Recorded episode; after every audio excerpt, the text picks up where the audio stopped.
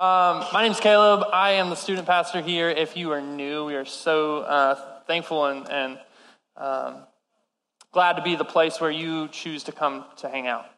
If you know what the harbor is supposed to be, sometimes I try to tell this regularly when I'm, when I'm up here. Um, what the harbor is supposed to be is it's supposed to be a place of rest. It's supposed to be a place where you can come and you can be exactly who God made you to be. Uh, and you, you don't have to put on any kind of uh, shell. You don't have to put on any kind of act. That you truly can, can be you. You can let your guard down and know that this is a place where uh, hopefully judgment won't happen.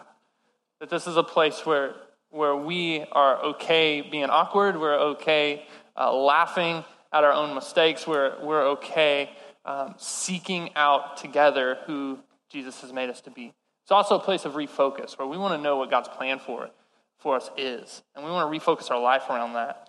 It's a place of risk where we want to leave here following God's plan and, and saying, Man, I'll risk it all for you, Jesus, because I trust that you are holding my life in your hand. And knowing that you can always come back here and find rest and find refocus to then go out and risk it all for Him again. So that's what this is supposed to be. That's what my heart is. That is, is what I believe that the Lord would have this place to be. And so I'm just thankful you're here. I hope that's what you find tonight. I hope that's what we find during the paint war. I hope that's what you find here at River Oak Church. That, that, is, that is our heart to live every day captivated and changed by Jesus. And so, anyway, my name's Caleb, and that's my statement. Um, I, have, I feel like I missed you guys. I haven't been up here in a while. We've had some interns speak to you guys, uh, which they have done a great job. Just to clear the air, Austin did not get fired. Just so you know that. Someone's like, well, I thought he was definitely getting fired. No, he was not getting fired. He actually has to go back to school to finish his degree because education is a good thing. And so that is where he is at. He is back at Liberty, um, finishing up his degree. And he has, he is telling me, he's like, man, I just want to come back and I don't even have to have a job. I just want to come back and hang out with the River Oak youth because I love them. And so y'all made a huge impression on his life and on his heart. And so he'll probably, you'll see him again. I'm sure you'll see him again. Cool? All right, second thing, lastly, what I got for you is your phone. This is a great time for you to put it on vibrate, for me to put mine on vibrate or silent.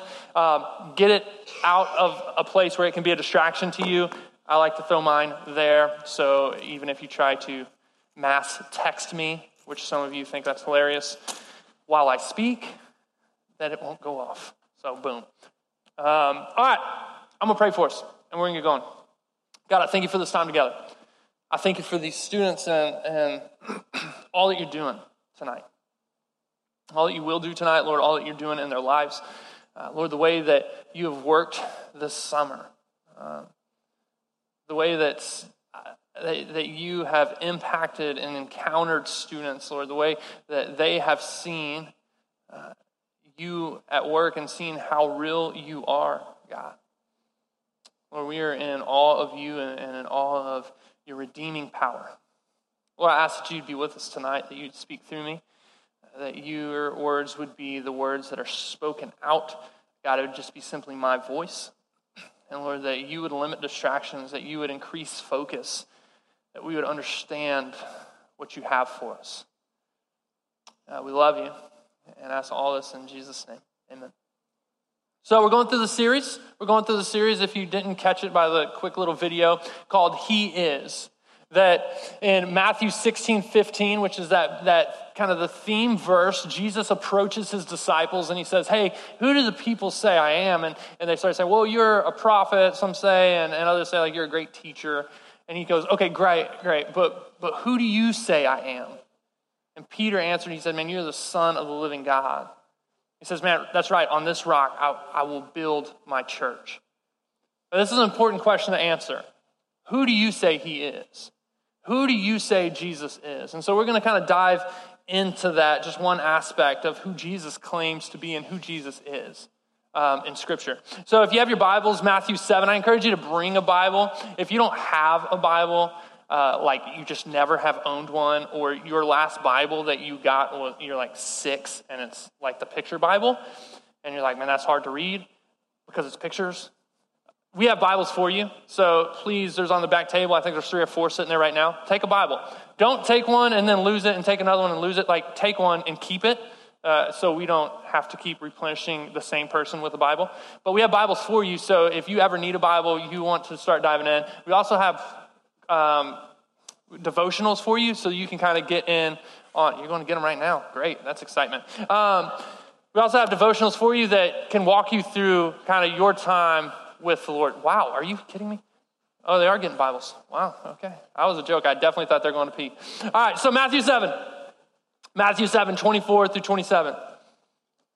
He says, Anyone who listens to my teaching and follows it is wise, like a person who builds a house on solid rock.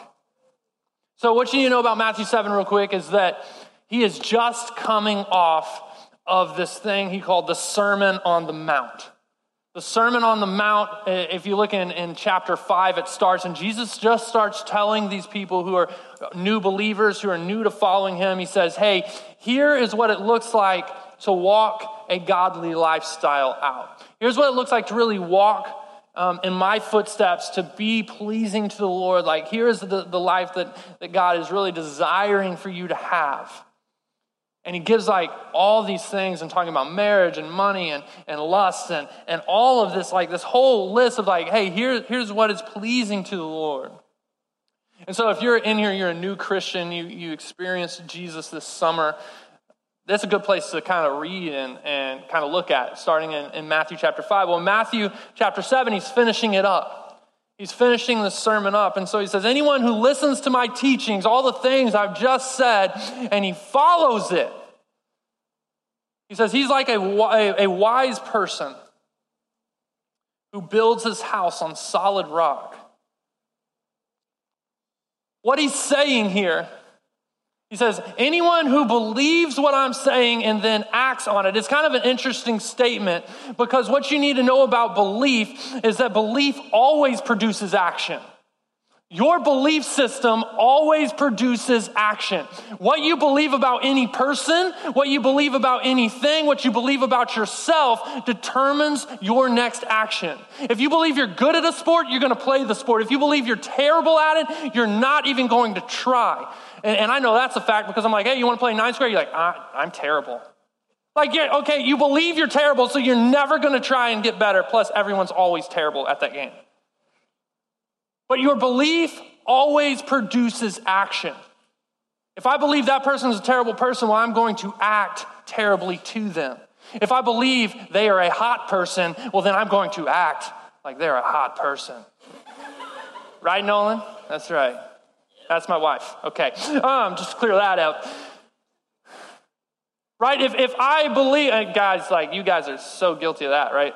like, oh, she gorgeous. You like give everything else up like everything. Like if you believe something about a person shh, shh, shh, or about anything, it always produces action. And the same is with Jesus. He's saying those who believe to the point of action and then follow through with that action are like wise people who build their house on the rock. this is what it says about it.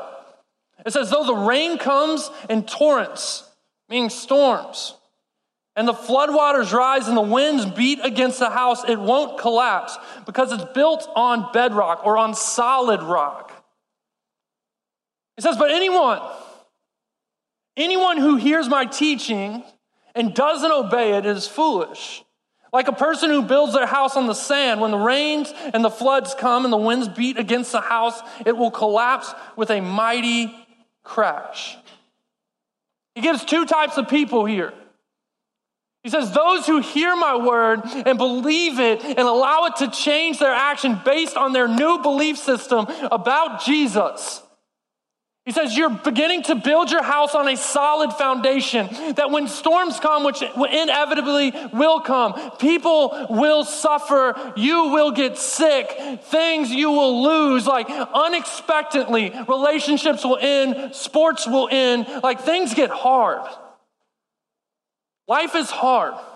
My dad, like super compassionate, loving person. That's totally sarcastic great man, but his statement is life is hard and then you die. I'm like, well, that's pleasant, Dad. Thank you. I appreciate that. Thanks. But truthfully, life is hard. He says, But when the storms come, those who listen to my word and follow it and believe it don't get knocked down. Their identity doesn't waver, their value doesn't waver.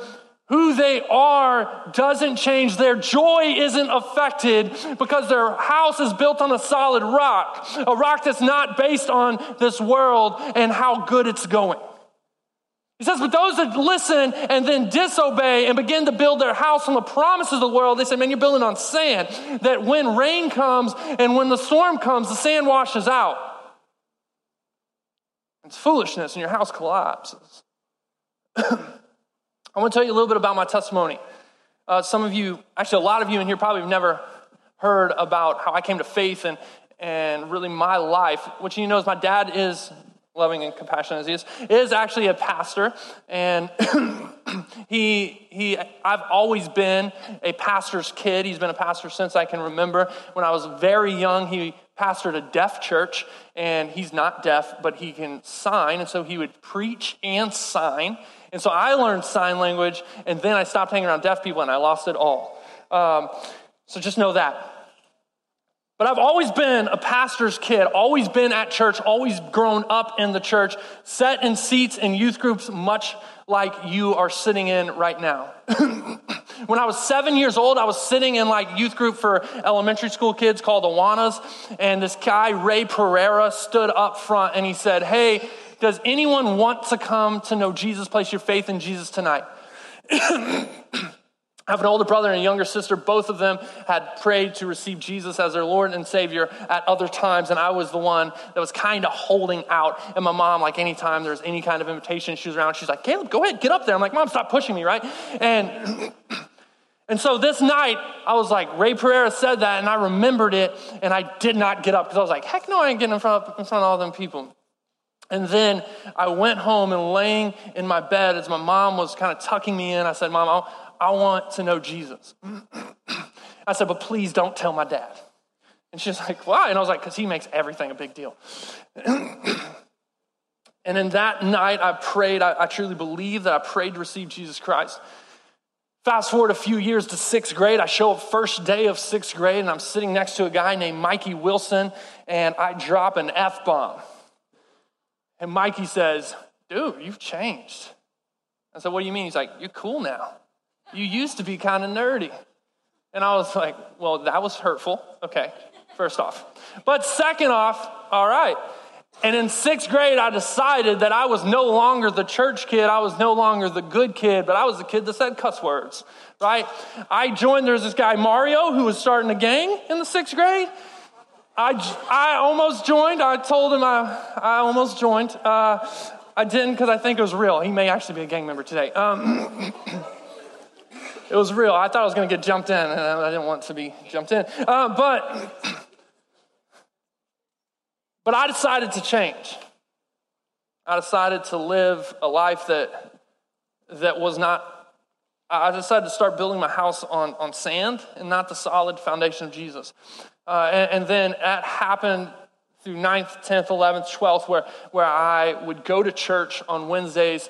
On Sunday mornings, I would wake up um, like not really remembering what happened the night before sometimes, and, and I would end up sitting in church, and every seat was comfortable because I was so tired. So I kind of liked it. I was like, "Oh yes, this is great. Just like, let me sit down." And and I started to chase um, adrenaline that anything to get my adrenaline pumping. Like we did a lot of vandalism. We did a lot of things that that were like just I'm, I'm not super proud of. that I began to really pursue this life that that I thought would bring me some kind of value and, and would bring me um, some kind of notoriety, that would bring me s- like some kind of, of satisfaction. And, so I, began to party and, and, I began to do a lot uh, of things while going on mission trips in the summer, while going to youth group every Wednesday night, while being at church every Sunday morning, while being in a small group every Sunday afternoon, that I was the classic. I can memorize every Bible verse and every Bible answer, but yet I party with all those other dudes. And I began to bring my friends that I party with on Friday to church on Wednesday. Uh, just because they're my friends. I was like, yo, y'all want to come hang out? Like, there's some pretty girls there, right? And so we would go hang out, and then we'd party and hang out and party and hang out and party. The thing about living that way, the thing about living that way was that was a false commitment I, I was having to Jesus. That I was not living in a, a true a true relationship with Jesus. That my word said, I'm a follower, and my heart said,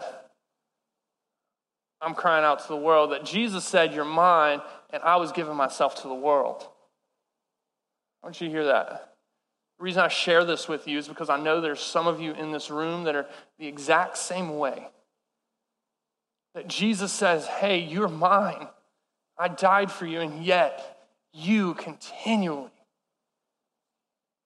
give yourself to the world. That you continually allow the world to have its way with you. That you continually run to it and fight against the pulling Jesus has on your heart. I remember, some of you have heard this story, that, that when I was my freshman year of college, I was partying at this kid's house, and we'd go every weekend, party at this kid's house. And I remember standing in the bathroom. I hated ever having to go into the bathroom because I'd stand in the bathroom and be quiet. It'd be quiet. And I would hear the Holy Spirit's conviction on my heart say, Caleb, what are you doing here? I have better things for you. And I would like wash my hands. I'd get out of that bathroom as fast as possible, get back to the music, get back to the noise, get back to the people. Because I was running from that commitment. I was running from what Jesus had, had done in my heart when I was seven years old. I didn't want to hear it. I didn't want to trust it. I didn't want to believe it. I wanted to continue to build my house on the sand. The thing about a false commitment is it only lasts until real trial comes. That that way of living will only sustain you until something bigger than what you can handle comes along. That it wasn't but a year or two after that moment where I'm standing in the bathroom and I keep hearing the Lord's voice that I get a phone call from my friend that one of my best friends and one of my other friends both died at the same time riding motorcycles and drinking. And they both hit the side of an 18 wheeler, died instantly, both going over 100 miles an hour. I don't know what they were doing or why they were doing that. And what hits me is that this is a kid that went to church with me every Wednesday night. This is a kid that saw my family pray together. This is a kid that I had every opportunity to live out the promises of Jesus in my life.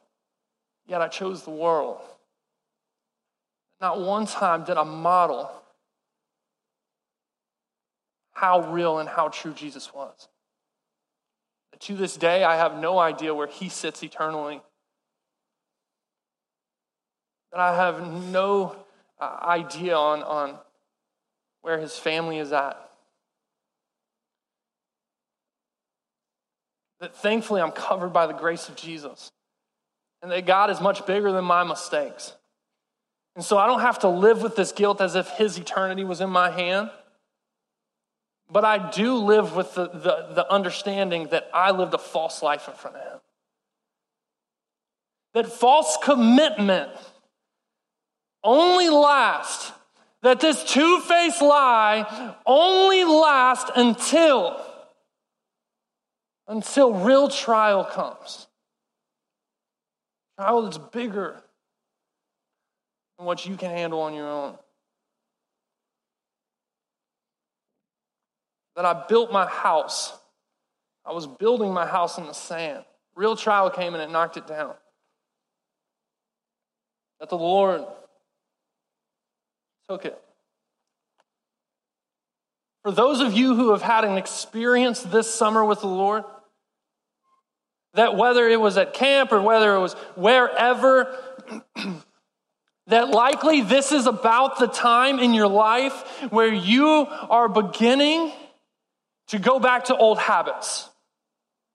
That this is the time in your life Students, where, where you are starting to see school, you're, you're, in the future, you know that, that your friends are coming back that may not influence you in the right way, that you know opportunity is coming back to meet with people that may not influence you in the right way, that you know that sports are coming back where you find your identity and that's gonna, you're gonna be able to live through that. That there's, there's things that are happening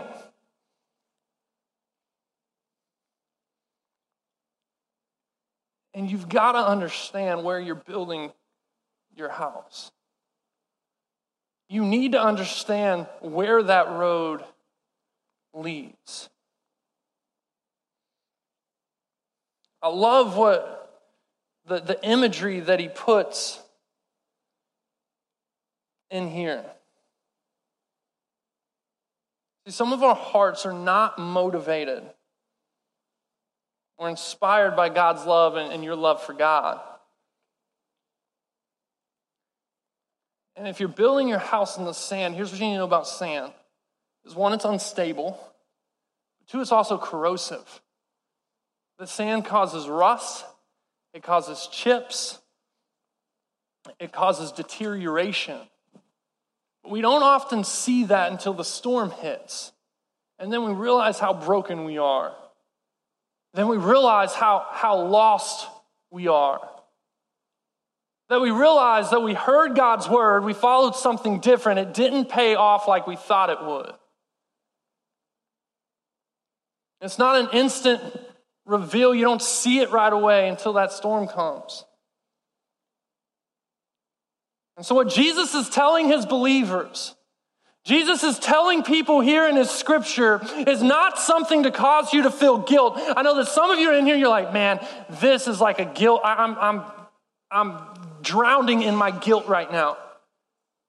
That I feel like a terrible person, that I'm building my house on the wrong thing. Jesus didn't write to these people to say, hey, I hope you feel guilty about what you're about to do or what you have done. He didn't do that. He wrote this to people so that he would preserve life. See, Jesus is the author of life. And he says, Man, I want you to know where life comes from and how you find life. And I want you to know where life isn't, where destruction happens. He says, You need to understand the lies that the world has the lies about relationships, the lies about sports the lies about popularity or physical fitness, that they're not rocks that can be trusted. Don't you hear that? They're not rocks that can be trusted, they're unstable. They end, they're sand. Jesus says to those who are listening, I want you to hear this. He says, Listen to me and my teaching and follow. He says, Believe to the point of action. Build your life on the solid rock of Jesus. That's a big promise. That's a, that's a big thing he's, he's saying. And here, this, what's really like reassuring is the people's reaction.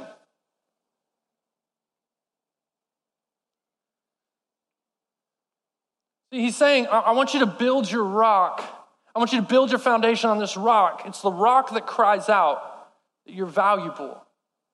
It's the rock that cries out about your identity. It's the rock that cries out that says you're loved. Some of you in here don't have anywhere else or anyone else that's crying out that to you. And Jesus says, No, I want you to build your life. I want you to build your house on me and in me and through me by faith. And I want you to know that I am the rock that cries out continually about how much you're loved. I'm the rock that cries out and says, Man, you are so valuable. I'm the rock that cries out and says, You are my son and you are my daughter. And the people This is the way they respond.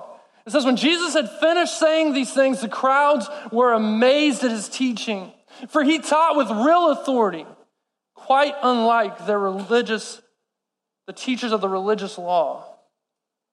So these people are standing there and they're hearing this and they've heard this whole sermon. And when he finishes, it says they're just jaw dropped. What? In awe. They said because he did not teach like regular teachers, but instead he taught with real authority.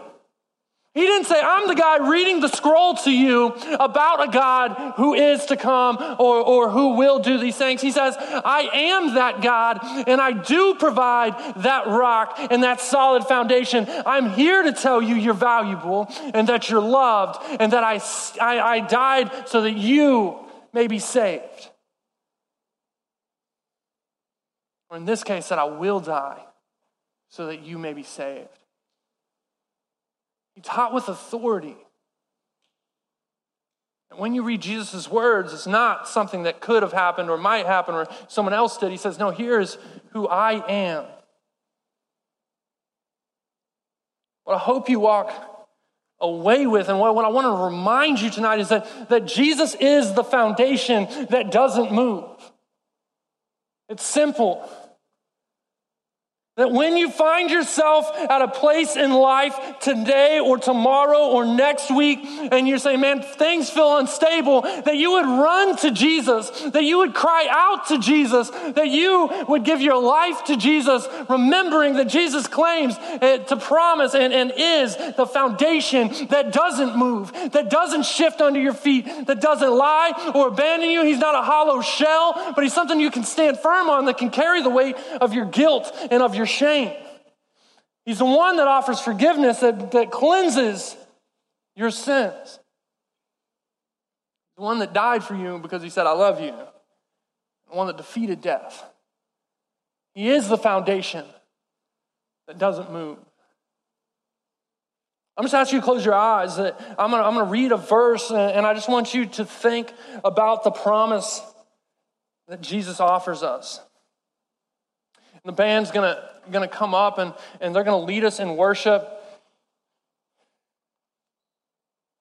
Just by the way, when he says, hey, y'all can come up forward and worship, and like seven of you do, that's awesome, you seven. The rest of you, you should come up and worship the God who says, I'm the solid foundation when the world falls out beneath you. That's an exciting thing. We should be eager about that. With every eye closed, every head bowed, I just want you to hear the promise. This is Matthew 7, 7 through 8. I just read to you Matthew 7, 24. So, right before what I just read to you, this is what Jesus says. He says, Keep on asking and you'll receive what you ask for. Keep on seeking and you will find. Keep on knocking and the door will be open for you. For everyone who asks, receive, and everyone who seeks, finds, and to everyone who knocks, the door will be opened. Skip down to verse 11. He says, So if you, sinful people, know how to give good gifts to your children, how much more will your heavenly Father give good gifts to those who ask him? What Jesus is saying, he says, I don't really care what you have done. I don't care where you're coming from. I want you to know that doesn't make a difference to how much I love you. He said, if you need forgiveness, then ask.